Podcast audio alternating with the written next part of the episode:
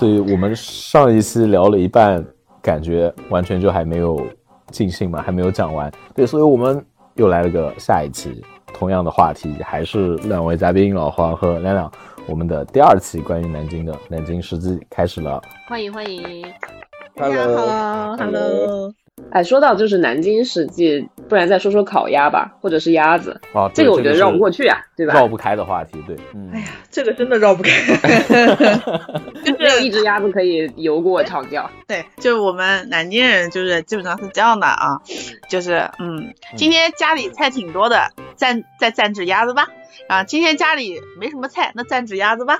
今天家里来客人，那蘸只鸭子吧。今天家里没什么人来，蘸只鸭子吧。反正就是不管什么情况下都可以蘸只鸭子，就是这样。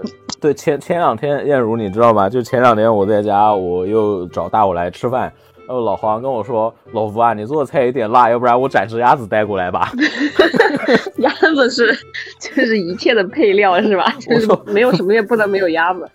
对对，不至于不至于。那之之前我们不是有个说法嘛，就是说，呃，我家小区门口那家鸭子店的鸭子是最好的。这个这个对对，真真真的是这样吗？呃，确实是这样，因为南京的烤鸭，嗯，其实都很好吃，应该说很少有吃到不好吃的那种烤鸭店。啊，不知道他们是是同一个什么 师傅还是什么出来，反正就是都很好吃，有一些细微的差别，可能有的鸭，有的有的家的鸭子是偏肥一点，有的家的是瘦一点，有的皮脆一点，有的卤子甜一点。但是整个来说的话，没有目前没有吃到过什么不太好吃的鸭子。像我平像我们平时，呃。因为大家都在家门口宰鸭子嘛，都很习惯了，然后也吃习惯了家门口那个味道，所以大家都会觉得自己家门口的鸭子店是最好吃的。然后就像，呃，就就算你们不也不用去找说哪家特别有名去找，其实真的不用。像我平常有有时候在在公司点外卖的时候，我都是盲点，就外卖烤鸭嘛，每家都很好吃啊，包括我们公司楼下那家也挺好吃。就是如果口味上有差别的话，嗯，就是可以明确、明显和明确的能吃出来的，但基本上差别都不太大。对，都不太大，就就反正都挺好吃的。我有一个想说的，就是我我我住的小区楼下有四家鸭子店，就说实话，小区密度也就那样吧，但是能养活四家鸭子店，就是这么几个小区，我觉得就是南京人吃鸭子的量，就是真的是蛮多的，应该。而且里面有一个规律，就是最好吃的那一家会在下午四点钟的时候关门。然后第二好吃那家六点钟关门，剩下两家不好吃的晚上八点钟关门。就 学习不好的人，最后被留下来，最后都能卖完。对对，最后都可以卖完。而且还想再展开啊，那个那个谁，范总你先说，然后后面的话我可能想问一下区别，这样啊，我我我没有想说的，就就是我我听得 津津有味，因为这个。说实话，我对鸭子没有那么的爱，甚至烤鸭对我来说，可能吃多了以后，我觉得它带给我这种油腻的感觉会比较重，所以我对于它就属于能吃，但是我不会对它产生特别重的那种。我还蛮喜欢的，就是南京这边把那个鸭子分两种嘛，一种是盐水鸭叫白鸭子，也然然后然后烤鸭叫红鸭子，我是喜欢吃烤鸭的。然后我也想问一下两位南京人，就是这个，呃。就是北方的烤鸭，就是以北京烤鸭为首啊，就是是那种就是吊炉烤鸭。那南京的烤鸭其实跟北北京的烤鸭其实还是区别蛮大的，就是南京的可能是呃就是剁好，然后是就是泡汤汁来吃，北京的可能是蘸酱吃这样子。你们对于这个有没有什么感受，或者说觉得哪一派的更好吃？我们肯定觉得南京的更好吃啊，而且北京烤鸭，北京烤鸭对这么有名，南京烤鸭应该如果说那个当时那个。明朝不迁都到北京的话，对吧？南京应该是首都。那现在红遍全国的应该是南京的烤鸭。呃，我个人的感受是，北京的鸭子可能会肥一点，因为它强调那个皮脆嘛，它会把那个烤得很干。然后南京的南京叫就是瘦型鸭，就是南京的烤鸭基本都会说自己是瘦型鸭，就是他们那个比较瘦，然后那个肥的部分少。这样感觉就是吃起来没有那么油腻，其实还蛮好吃的。范总，你可以试一试。而且而且，我觉得两个还是有一点区别的，就是南京的鸭子可能更更生活化。你像我们家家户户，就是日常都会去蘸个鸭子，就是。不是当不是当时去吃一顿什么，而是它是存在于我们的日常生活中，存在于我们的日常的食谱中，我们的饭桌上。对对。而北京烤鸭，你是要去吃一顿北京烤鸭，对吧？是去。对。而且，其实真正的在北京生活的很多人，他们日常也没有那么高频率去吃北京烤鸭的。哎，我觉得你这个视角好好呀，就是突然一下子就哎豁然开朗的那种。我以前 从来没有往这个方向去想过这个事情，还有点升华了。其实，哎，是的，是的，是的，我我觉得就就很好。然后你刚刚讲每个烤鸭区别，虽然我不爱吃，但是我可以跟你讲呀。中国的烤鸭其实应该大体来讲是分成了三派的啊，由北向南。第一就是北京的，北京它那个首先选的鸭子，就像你刚刚讲，它脂肪含量比较高。而且它是明炉吊烧，明炉吊烧，它在烧的过程当中，当中那个鸭皮的水分会蒸发的比较快，而且蒸发的比较彻底。所以北京烤鸭它强调的是它那个鸭皮整个鸭皮酥脆的那个质感得有，然后肉跟皮烤到最后熟的时候，肉跟皮几乎会处于一个分离的状态。但这个可能跟上的皮水也有一些关系。但到了南京，南京这边的烤鸭它用的是那种就是。呃，那个那个叫什么炭炉的那种焖炉，它不是像北京一样的，它是明炉的烧鸭。但是北京烤鸭里面有几家，它做的也是焖炉的鸭子，那个就跟明炉的不太一样。南京的烤鸭就全是焖炉的，然后在之前的前期处理的过程当中，它不像北京烤鸭一样会上一道皮水，所以它的整个鸭皮的质感不会像北京烤鸭的那么脆。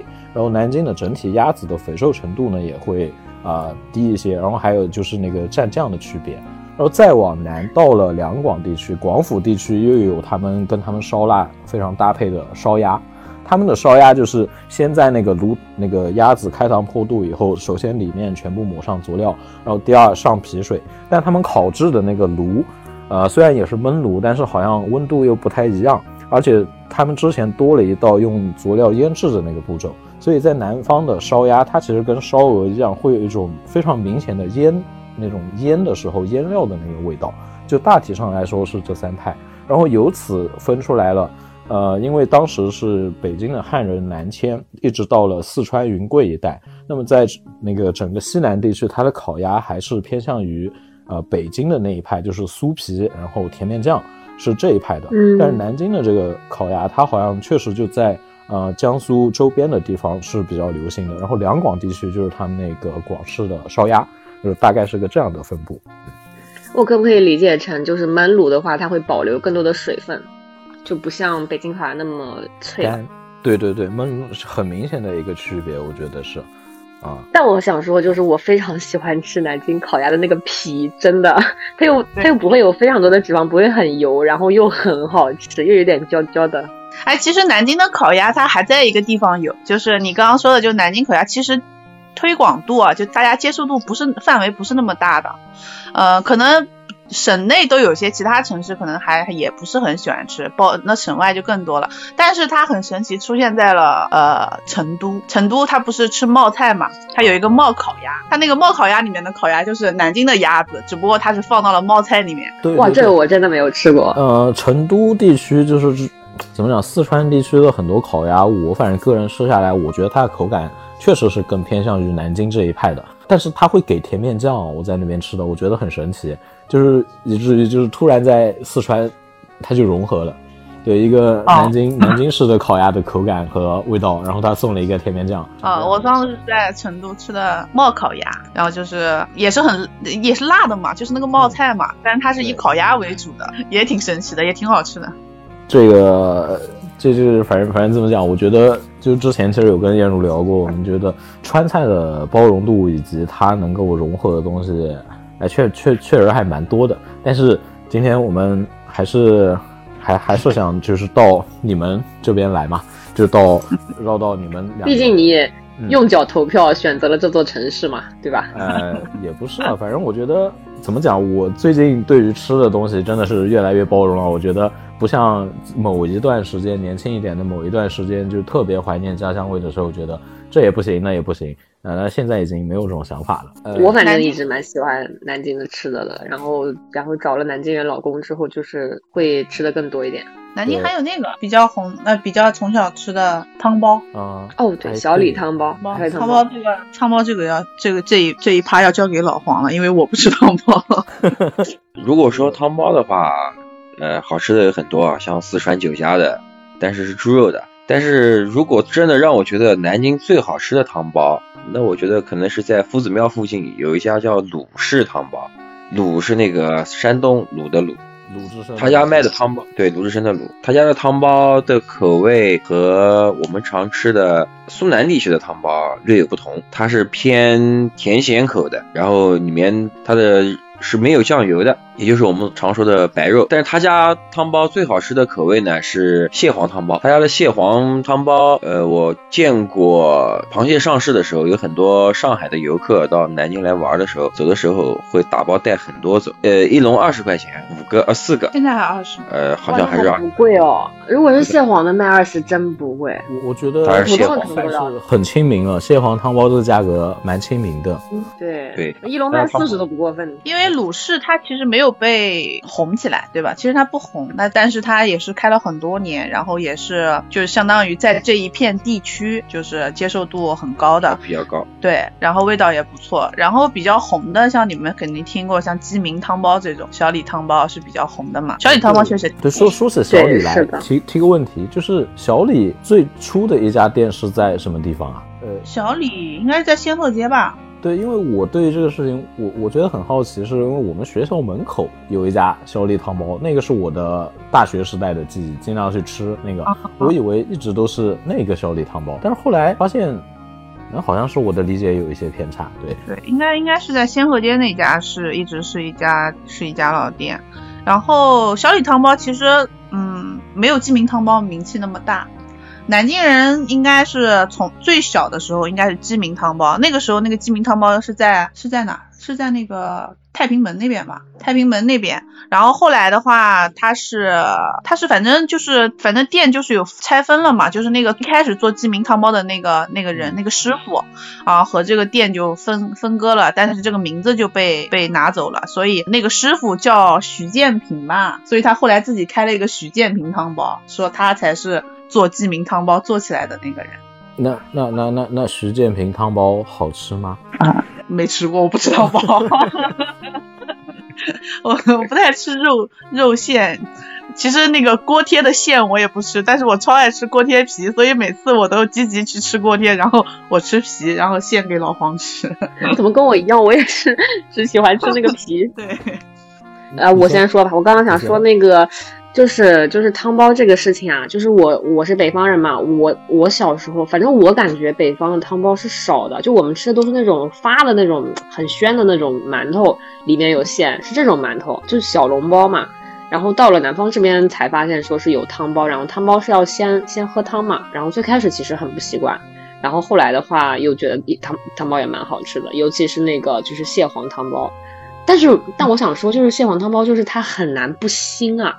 就有一些店，它会就有一点腥，哎，这就是为什么我喜欢吃鲁氏汤包的原因，它鲜。不不那个，反正吃不出腥味，就再蘸一点醋，反而能提可以提鲜，但是基本吃不出腥味。当然要吃热，冷了打包带回家会。就是你你刚刚说鲁氏汤包的时候，我就已经到美团上去搜地址了，我已经把地址发到我老公微信上，我说我明天要吃这个。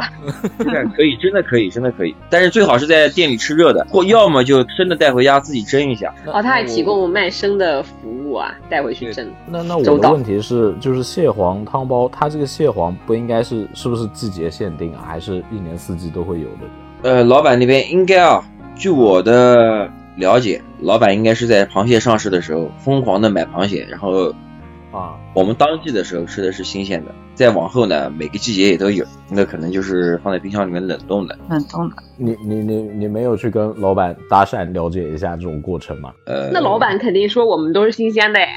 不是，我跟你讲，老黄老黄是一个特别有社交能力的人，你知道吗？关键是你问老板说，哎，老板，你这个螃蟹冬天的时候就去吃，夏天的时候你说，老板，你这个螃蟹是这个季节的吗？老板说，哎，是这个季节的，心里面想带一批，就 螃蟹。冬天、春天哪有螃蟹吃？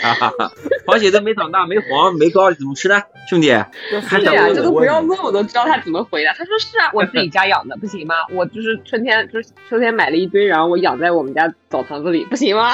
不是，所以我觉得那个，所以它特别厉害在，如果不是季节限定，它一年四季都有卖，而蟹黄是存量蟹黄，但是它做的没有腥味。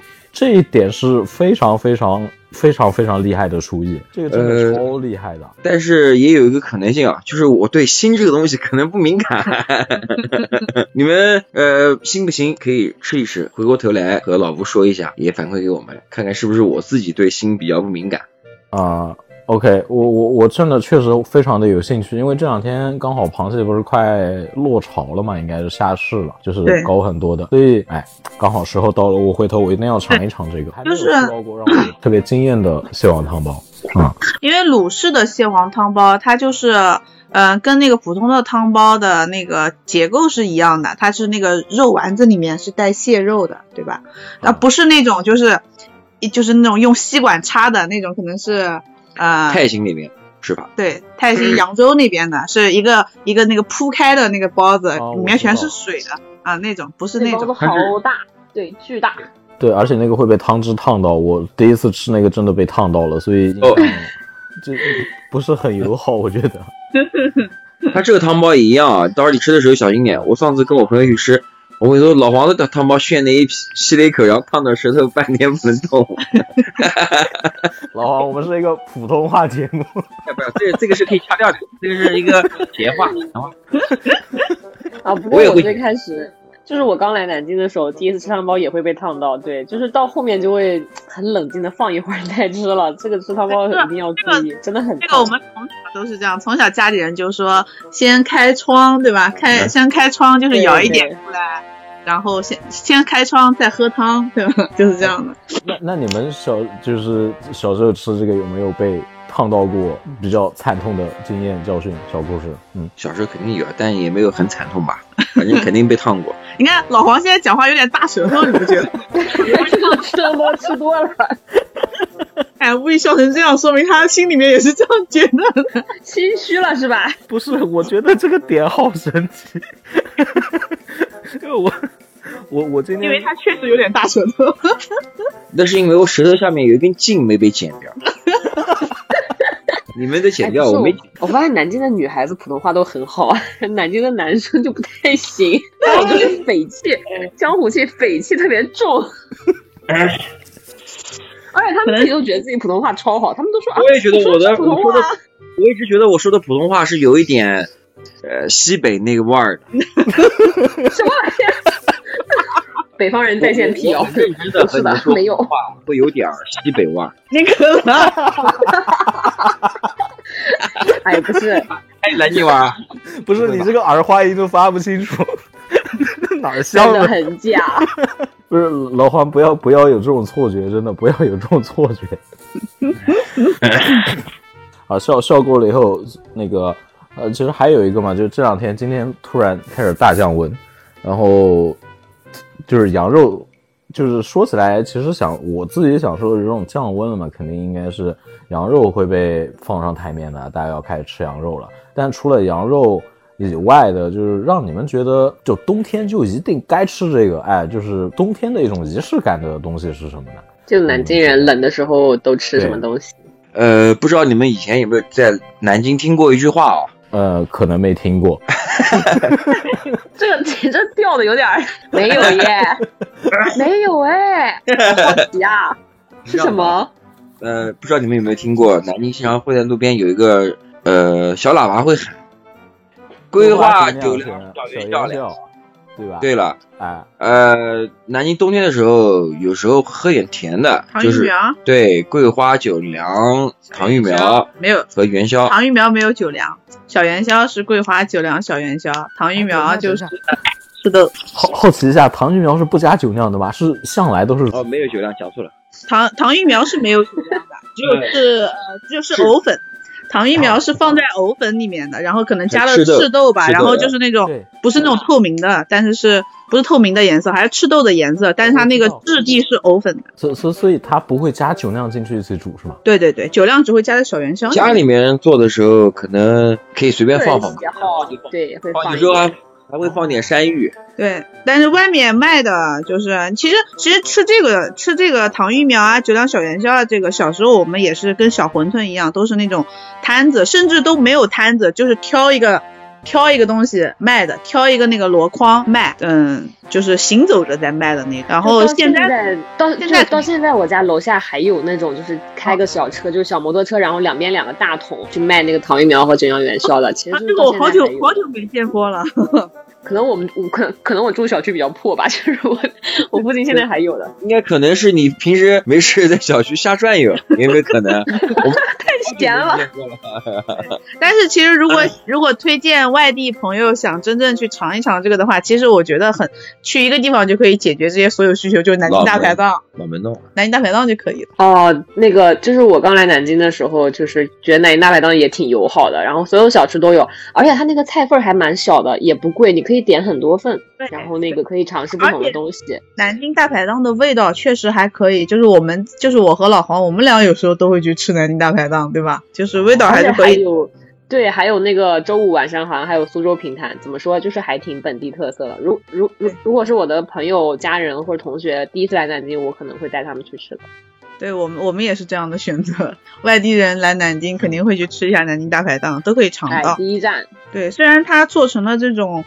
呃，连锁店啊，比较大的这种店，但是它没有把那些味道全部丢失掉，就是还是保留了一些南京传统的味道。但是你们有没有发现啊，南京大排档里面有一个南京冬天的时候经常会吃，但是他们没有的东西，旺鸡蛋他们没有，有，只有活珠子。活珠子。等一下，这个旺鸡蛋和活珠子之间有什么区别？就是我知道他们是受过精的。那个鸡蛋，然后可能鸡的胚胎，这 就是是鸡的胚胎。然后那活鸡、活珠子和旺鸡蛋是什么关系呢？呃，活珠子呢是旺鸡蛋的，可能早一点时间，就是刚受过精，刚有一个很小很小的一个小胚胎，然后下面呢全是。那个蛋黄和蛋白，蛋白，对对对，蛋白。但是旺鸡蛋呢，就是小鸡发育成型，但是没有破壳，它身上已经有毛了，就是我们常常理解的毛鸡蛋。毛蛋，对毛蛋。我想问，就是这个旺鸡蛋这个东西，我真的我真的只有在南京见过，这个是哪来的？这个是南京本土的特色吗？还是说是就是其他地方过来的？毛蛋我反正看是在安徽也有，可能全国很多地方都有毛蛋，但是南京的旺鸡蛋的叫法和吃法，我只在南京吃过，别的地方没吃过。它是用水煮，煮完之后呢，剥壳去毛，然后蘸椒盐，一定要是椒盐，老板自己炒的这种椒盐的吃法。那不是很多人也不去毛的，对，也有人不去毛，就是 不是就是这个。这我真的是至今无法接受。我们对很多人接受不了，很多人接受不了。但是这个旺鸡蛋，南京冬天的时候，一般来说，冬天和刚入春的时候的旺鸡蛋是比较新鲜的，可以吃得出来。夏天和秋天的旺鸡蛋比较不新鲜，就因为可能不经摆，所以它的味道啊会稍微有一点浑浊。但是冬天和春天的旺鸡蛋比较新鲜。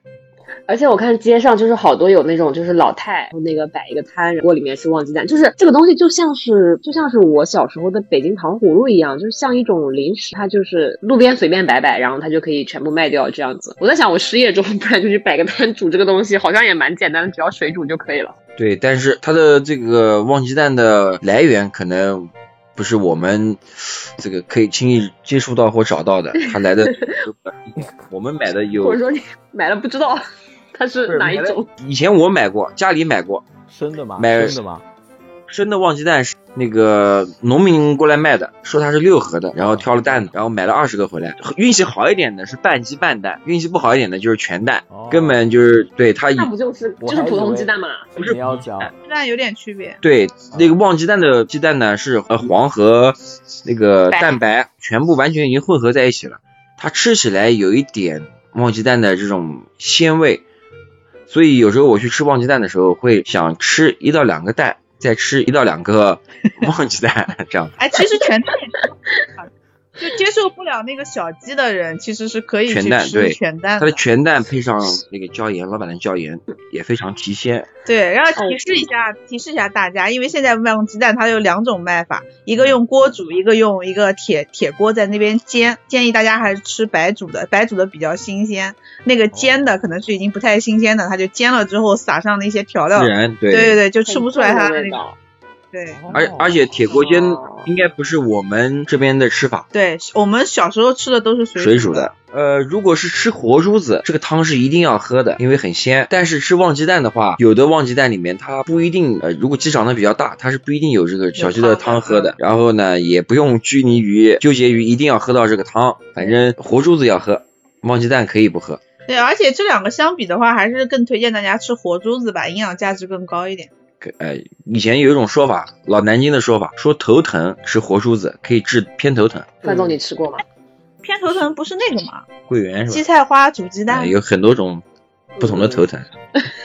没没有，我我听得津津有味。这个实话实说，这个确实是我没有接触过的一一个东西，我有点过不了我心里那一关。其实 不是你不是云南人吗？云南人不是会吃虫子什么的之类的吗？大家都这样说，但是每个人的点不一样吧？我觉得我就只能讲每个人的点不一样。你害怕毛是吗？没事，下次我们一起去吃 呀。他打完球去那。忘鸡蛋吧？那你们先聚，我我我我先走了。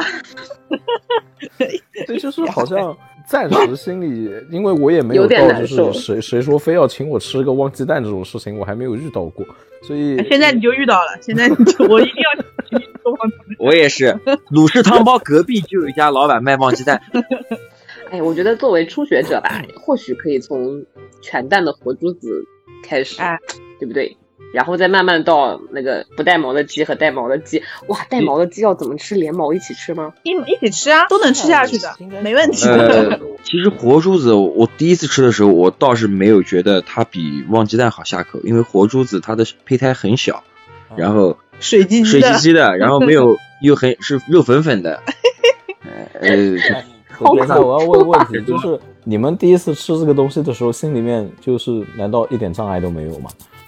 哇，太小了，完全没，因为那时候很小，然后家里人让你，哎，不会有这种判断力嘛，就习惯了，就长大之后，而且小时候吃吃虫子也没障碍啊，就我现在这么大吃虫子就有障碍。哦，我但我克服，我觉得挺好吃的，也没有障碍。OK，好的，好的，我我可以试一试，但是就确确实一直没试过，就是那种既期待，然后又好奇，然后又有点害怕的感觉。我对这个东西一直是这样的心态。嗯，我也是心情复杂，而且我看我老公吃的时候好香，好津津有味啊，就是非常享受。不行，我不可以。它吃起来可以，你们可以理解为是带有一点点腥味的鸡汤的这种味道，非常鲜，但是会有一点腥味，就吃完之后手上也会有，所以老板那边经常会常备一个农夫山泉的瓶子，挤一挤给你洗洗手。啊，为什么是农夫山泉的瓶子？某种奇怪。因为小时候农夫山泉的瓶子，它那个盖子是可以拔出来的呀，兄弟。哦，我知道，就像就就像现在的那个尖叫一样的那种盖子，对吧？就是你，对吧？是的吧？就刚出来的这个盖子不就是农夫山泉吗？所以很多老板最早都是农夫山泉，就那个水它是。就正常往下，它不会，对它，它它正常往下不会漏出来，要挤才能挤出来的。对对对，我知道，我知道，我有印象。我小时候特别喜欢那个，那那个我我大概一二年级时候的事情。对，我也喜欢，喜欢买个瓶子，然后灌水在那边做，是吧？